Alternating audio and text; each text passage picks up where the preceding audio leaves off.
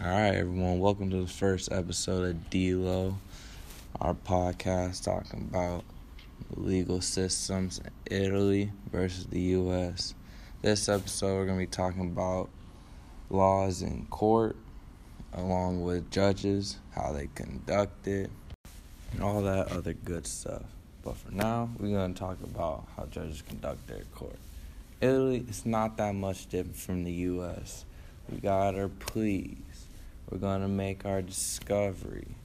We're going to have our motions. We're going to have our pre-trial conference. And then we're just going to go to court like any other day here at the U.S. Someone else is going to court.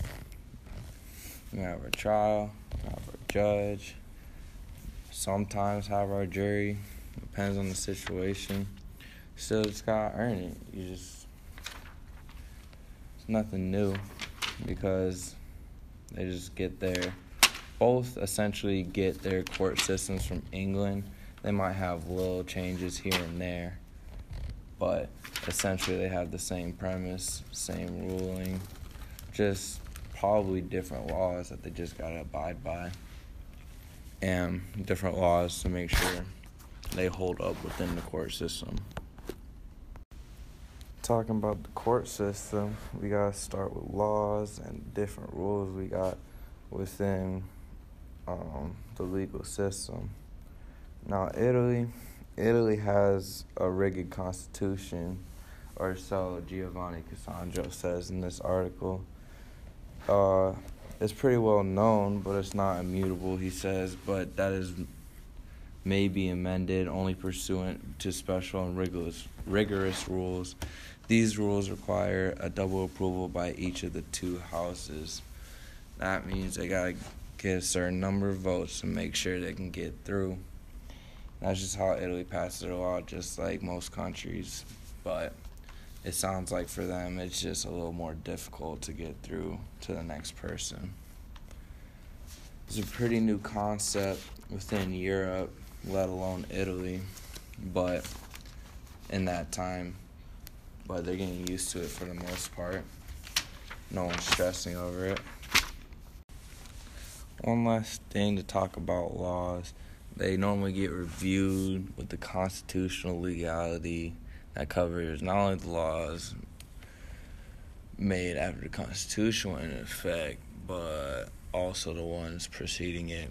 So they just have to go over it with their 15 judges within their office and just work out the details before they let any law come about majority of the post-war legal systems for Italy and European states did not make a tabula rasa, according to Cassandro, of interior laws institutions, but preserved them in a great part, subjecting their validity.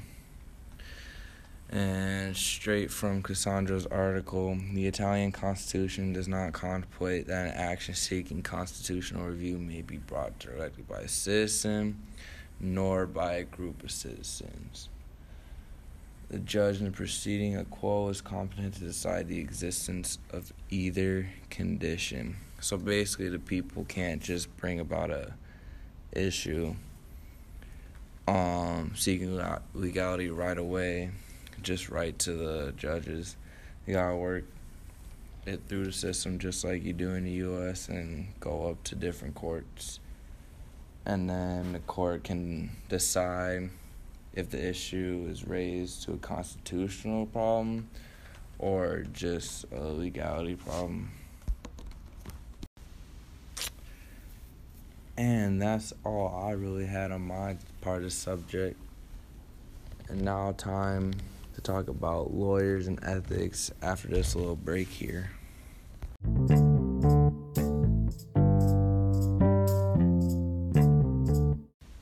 Welcome back. The next topic I'm going to be talking about is lawyers' ethics.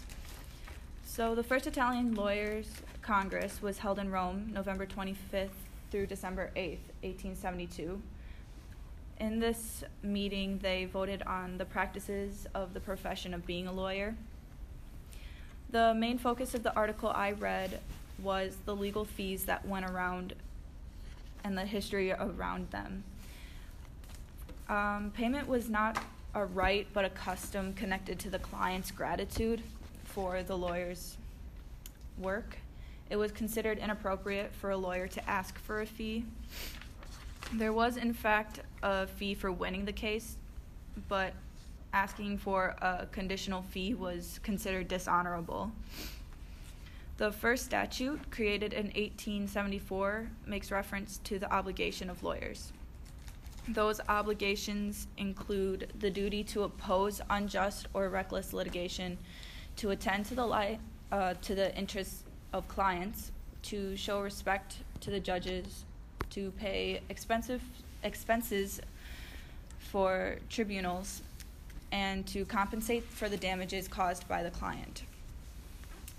Francesco Rap- Rapola dedicated himself to the education of the jury because he thought that if the jury was more educated on legal problems, then they would be able to make better decisions in court.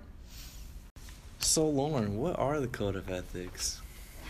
The first edition of the Code of Ethics dates back to 1997. It's a summary of the mission of a lawyer. Article 12 in the Code of Ethics says a lawyer must fulfill their office with dignity and with decorum as benefits the stature of the function they are called to exercise in administering justice. Before they are able to pra- lawyers are able to practice, they are supposed to make a swear. That swears, I swear that I will fulfill my professional duties with loyalty, honor, and diligence for the purpose of justice and the superior interests of the nation. Most procedures that lawyers have to follow are created by the local bar, and then the decisions are made by the Italian Bar Council. The Italian Bar Council watches the professionality of the lawyers, and if they break the codes, the sanctions range from warnings to being censored to suspension to having their license removed. In 2009, the authority, which is also the anti corruption agency, stated that the codes were an obstacle to the free exercise of a professional activity. The, a decree removed the ban on conditional, conditional fee agreements because of the authority. All right, that sounds like a wrap up for this episode. All right, big listeners, we'll catch you next time on D-Lo. Want to get your information on Italy versus the U.S. legal systems.